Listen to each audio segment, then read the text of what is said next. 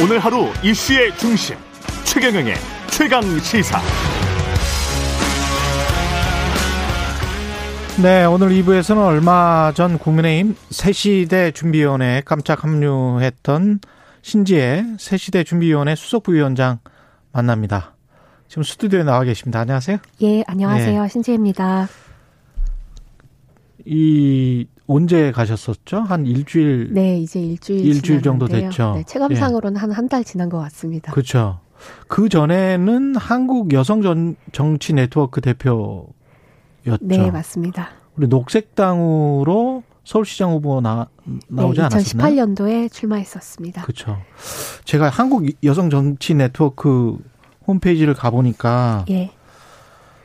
이제 가장 눈에 띄는 슬로건이 우리는 가부장 정치를 끝내고 눈부신 평등의 시대를 열 것이다. 예. 한국 여성 정치 네트워크는 양당 중심의 가부장 정치에 균열을 낼 수 있는 유일한 정치적 이념은 페미니즘이라고 생각한다. 예. 이렇게 돼 있더라고요. 예. 이런 생각은 아직도 똑같으세요? 네, 여전히 똑같고요. 예. 그런데 이번 선거가 3월 음. 9일 어, 대선이 바로 앞이죠, 코앞이죠. 예. 제가 할 수 있는 최선이 지금 현재 윤석열 음. 후보를 지지하고 힘을 실어주는 일이라는 생각에 다다르게 됐습니다. 음. 한국여성 정치 네트워크가 어, 지난 그 만들어지고 그 이후 지금 가장 최근까지 정치계 성폭력 피해자들을 지원하고 또 그들을 위해 싸우는 일들을 했었어요. 예. 근데 거의 대부분의 큰 사건들은 모두 다 민주당 안에 있었던 성폭력 사건들이었습니다. 안희정, 오거돈, 박원순 시장 성폭력 사건까지 음. 그 면면을 다 살펴보고 또 싸워가면서 어, 민주당이 페미니즘 정당을 자임하고 여성주의적인 정책을 표방하지만 음. 실제로 실천에서는 그렇지 않다라고 하는 걸 제 눈으로 절실히 보았어요. 어, 그리고 저는 제 스스로 저의 역할을 문을 여는 사람이다 이런 생각을 하고 있는데 문을 여는 사람? 네. 예. 어렸을 때부터 뭐 두발자유 운동을 한다거나 아니면 페미니스트 서울시장 후보로 출마하는 일도 결국 어떤 일들에 도전하고 또 문을 연다 이런 음. 생각을 갖고 있는데 이번에도 그 한국의 보수의 본산이라고 불리울 수 있는 국민의힘의 윤석열 후보 당선을 위해서 일하고 있는 것도 결국 그런 일 중에 하나라고 생각합니다. 어, 어떤 분들은 페미니즘이 과연 보수와 맞냐 이런 이야기를 하세요. 네. 근데 페미니즘은 진영 논리에 갇혀서 해석될 것도 아니고 어, 그 의도에 따라서 행동해야 하는 철학도 아니라고 저는 생각합니다. 지금 당 지금 당장 성폭력을 종식시키기 위한 유일한 현실적인 선택지가 저는 윤석열 후보라는 생각이 들었습니다. 그래서 정권 교체라고 하는 어, 목표를 갖고 이번 뭘 종식시키기 위한 성폭력이요. 성폭력을 어떻게 네. 윤석열 후보가 어, 예를 들면 이런 거죠. 지금 음. 민주당 내에 어, 성폭력 피해자들에게 조직적으로 2차 가해를 했었던 사람들이 캠프 내에 어, 남아 있습니다. 그리고 음. 주요 역할들을 하고 계시고 피해자들을 피해 호소인, 호소인이라고 불렀었던 분들이 뭐 상황 실장 같은 걸 하고 계세요. 음. 어, 나중에 이재명 후보께서 대통령으로 당선된다면 과연 피해자는 어, 그가 만들고 있는 대한민국에서 안전하고 행복하게 살아갈 수 있을까요? 못 그럴 거란 말이죠. 본인의 가 해를, 본인에게 가해를 가했었던 사람들이 모두 다 정부 요직에 있을 테니까 저는 그러한 상황만큼은 막아야겠다는 생각을 했습니다. 그래서 음. 페미니스트로서 오히려 더 절실하게 정권 교체가 필요한 상황입니다. 근데 방금 전까지 몸담았던 한국 여성 정치 네트워크에서는 어제 그 조직적인 논의를 통해서 어떤 성명서 같은 거를 발표했는데 네. 그것도 제가 좀 읽어봤는데요. 소개를 해드리면 어 신재 전 대표의 정치적 행보는 어 운영위원회를 통해 논의되고 결정되지 않은 개인적 행보기 때문에 조직 민주주의를 침해하는 행위였다는 데는 이견이 없으며 비판받아 마땅하다. 네. 민주당은 적어도 하는 척이라도 하는 정당인데 반해 국민의힘은 그렇지도 않은데 신지에 한 명 들어가서 바꿀 수 있을까? 원칙도 지키지 못하고 실질적 실리도 얻기 어려운 선택이었다고 생각한다는 평가도 있었다. 네, 그게 회의 때 토론회 예. 때 나왔었던 이야기인데 예. 공식 성명서에 담긴 내용은 아닙니다. 예. 네, 아니 홈페이지에서 그, 그 제가 긁어 와서 지금 말씀드린 거기 때문에 담겨져 예. 있는 내용이겠죠. 예. 네, 그 내용들이 이게 회의록은 아닌데요. 토론회 회의록일 거예요. 네, 성명서예요. 예. 아, 그런 내용들이 예. 저는 비판이 당연히 있을 음. 수밖에 없다고 생각합니다. 예. 그리고 조직에서 결정된 사항도 아니 아니고요, 당연히. 음. 어, 근데 저는 조직의 생각과 제 생각이 항상 일치돼야 한다고 생각하지도 않아요. 거기에 다른 생각을 가지고 있는 사람들이 있을 수 있고, 음. 제가 판단하기로 어, 물론 내부에 있는 모든 분들을 설득시키지는 못했지만 지금 민주당이 당선되는 걸 그냥 지켜보고 손 놓고 앉아 있는 것이야말로 진영 논리에 숨어서 어, 페미니스트로서 지금 해야 할 일들을 안 하고 있는 일이라고 생각합니다. 어, 아, 박원순 성폭력 사건이 일어났었을 때 얼마만큼 우리가 격렬하게 비판하고 저항했나요? 민주당의 성폭력 사건이라고 하는 어 그 뭐라고 해야 될까요? 영역, 진영 안에 놓여서 그걸 성폭력 사건을 있는 그대로 바라보지 못했습니다.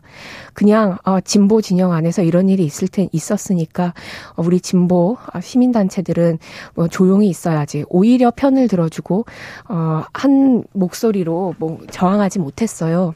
저는 페미니즘이 보수만의 문제, 진보만의 문제가 아니라고 생각합니다. 성폭력이 저질러졌으면 그건 온당 어떤 진영 사람이든 처벌받고 그것에 대해서 사과 하고 정치적 책임을 져야 해요. 근데 왜 지지 않죠? 진보라고 성폭력을 저질러도 되나요? 그리고 2차 가야 한 사람들 사람들이 각, 각 어떤 역할을 맡고 정책을 내고 피해 호소인이라고 불렀었던 사람들이 페미니즘 정책을 내고 저는 그러한 것이 오히려 더 기만이고 음. 어, 위선적이라고 생각합니다. 그렇구나. 이제 진보의 문제를 뛰어넘을 때가 됐습니다. 진영 논리에 갇힐 필요도 없습니다. 87년 이후에 만들어졌었던 한국의 진보 보수라고 하는 프레임 자체가 민주당이 자처하여서 촛불 혁명 이후에 무너져가고 있습니다. 진보를 자임한 사람들이 얼마나 일을 잘했나요?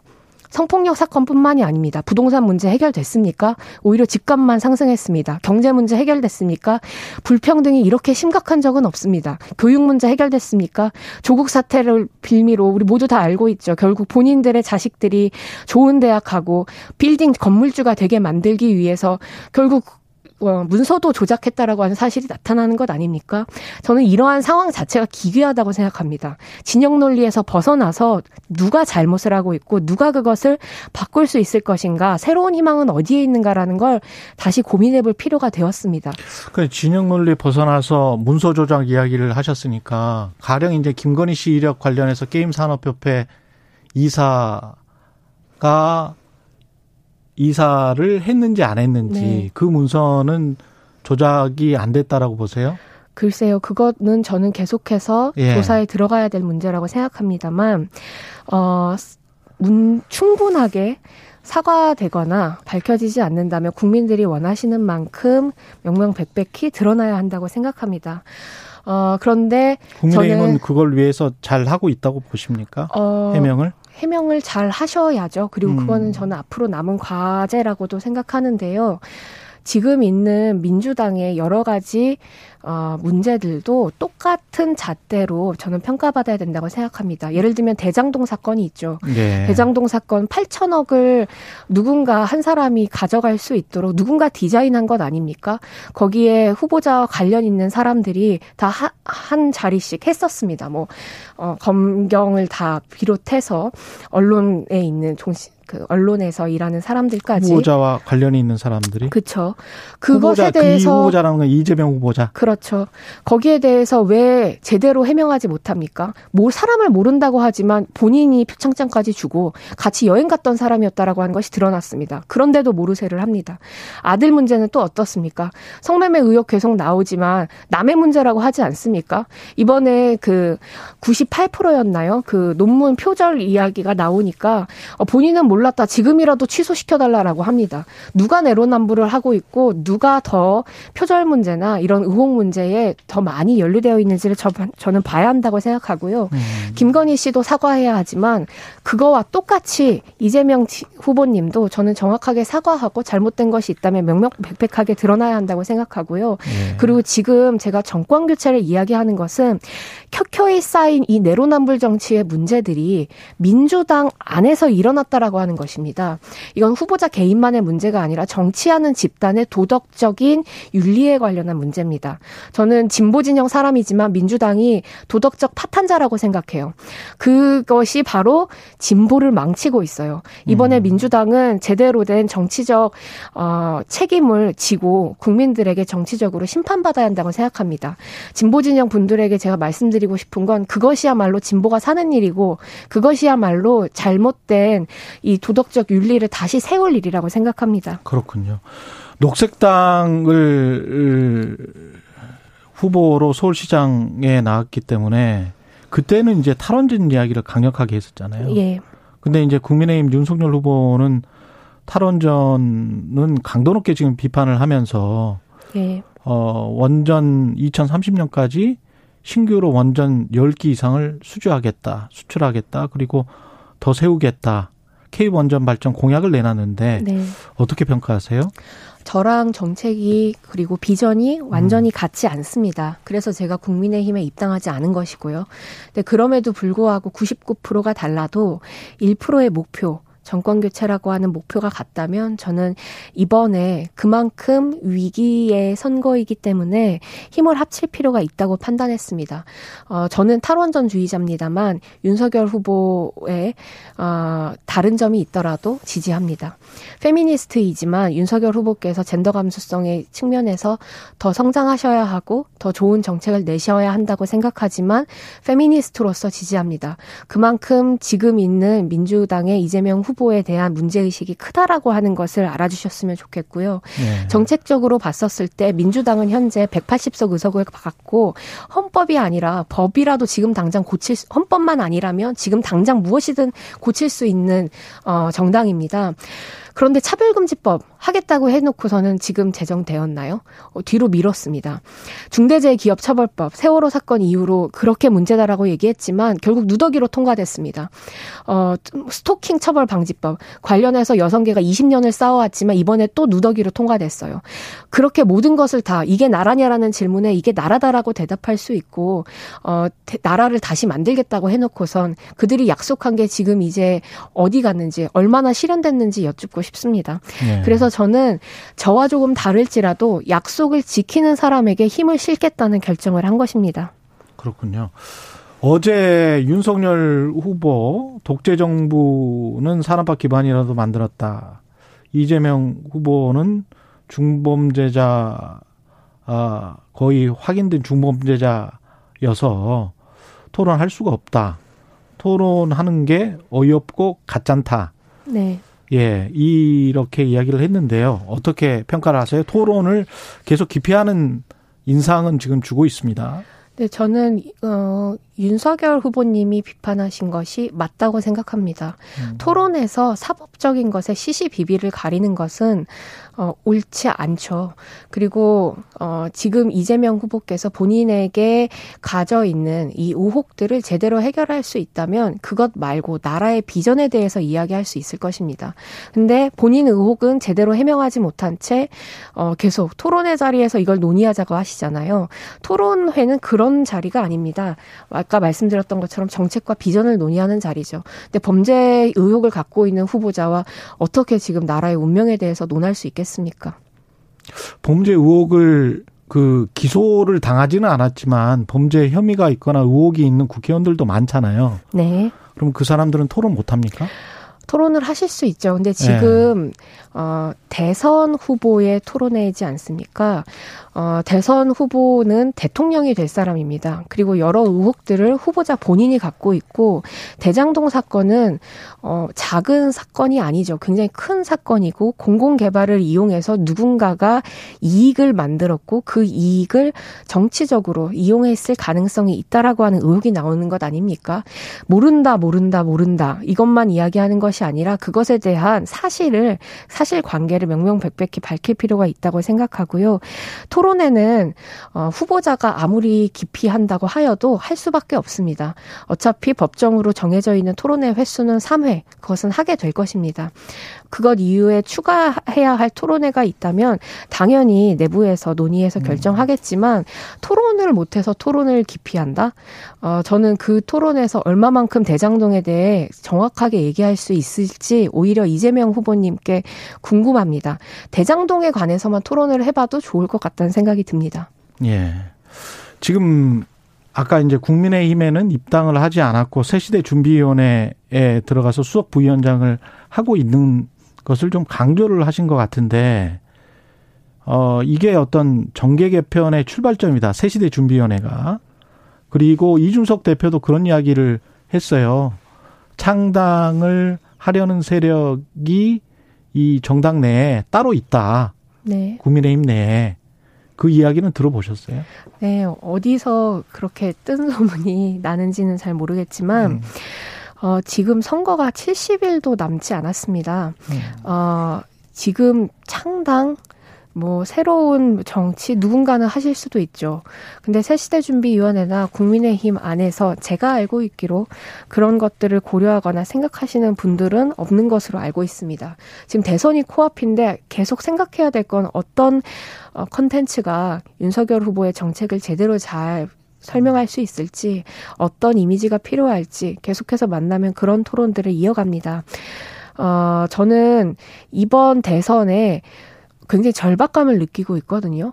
그 박원순, 오거돈, 안희정 성폭력 사건의 피해자분들이 저는 아주 최소한으로 그냥 이 대한민국에서 안전하고 행복하게 살아갈 수 있으면 좋겠어요. 어, 나쁜 놈들은 처벌되고, 어, 피해자들은 숨 쉬면서 있을 수 있다라는 그 메시지만, 그 정의만 바로 세워지면 된다는 생각이 있습니다. 네. 그런 절박감을 가진 분들이 저뿐만은 아닙니다. 저는 여성주의자로서, 페미니스트로서 그런 생각을 갖고 있지만, 또 다른 진보에 있는 분들도, 중도에서 활동하시는 분들도 다 그 마음으로 새시대 준비위원회에 있습니다.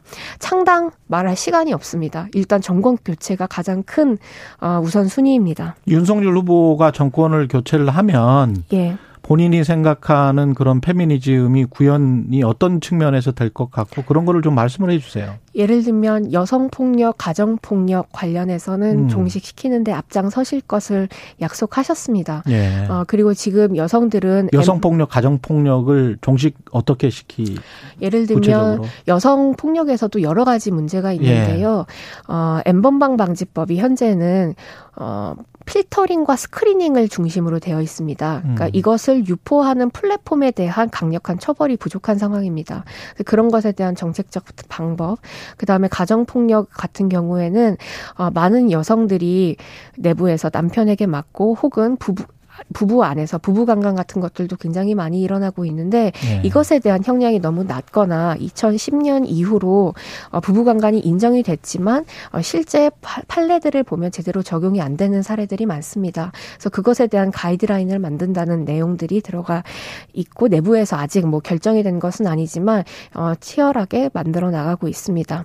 그러니까 일단 중요한 건 저는 후보자의 방향성과 의지라고 생각하는데 제가 처음 뵀었을 때 저도 우려가 굉장히 많고 고민이 많았는데 보자마자 말씀을 하시더라고요.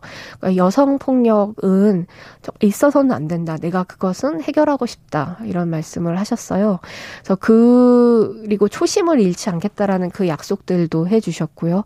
물론 제가 어, 그분이 약속을 지키지 않는다고 나중에 뭐 소송을 걸 수 있거나 어, 그걸 받을 수 있는 것들은 아니지만 적어도 지금 민주당의 이재명 후보자가 말은 정책은 그럴싸하지만 결국 지키지 않아 왔었던 과정들을 보면 지금 현실적인 대안 그리고 어, 이분이 검찰총장이 되기 전에 검사로서 계속해서 살아오셨으면서 어떤 정권에 충성하는 것이 아니라 가장 큰 거대 권력에 맞서서 재벌과 맞서서 계속해서 어, 특수부 검사로서 활동을 해오셨잖아요.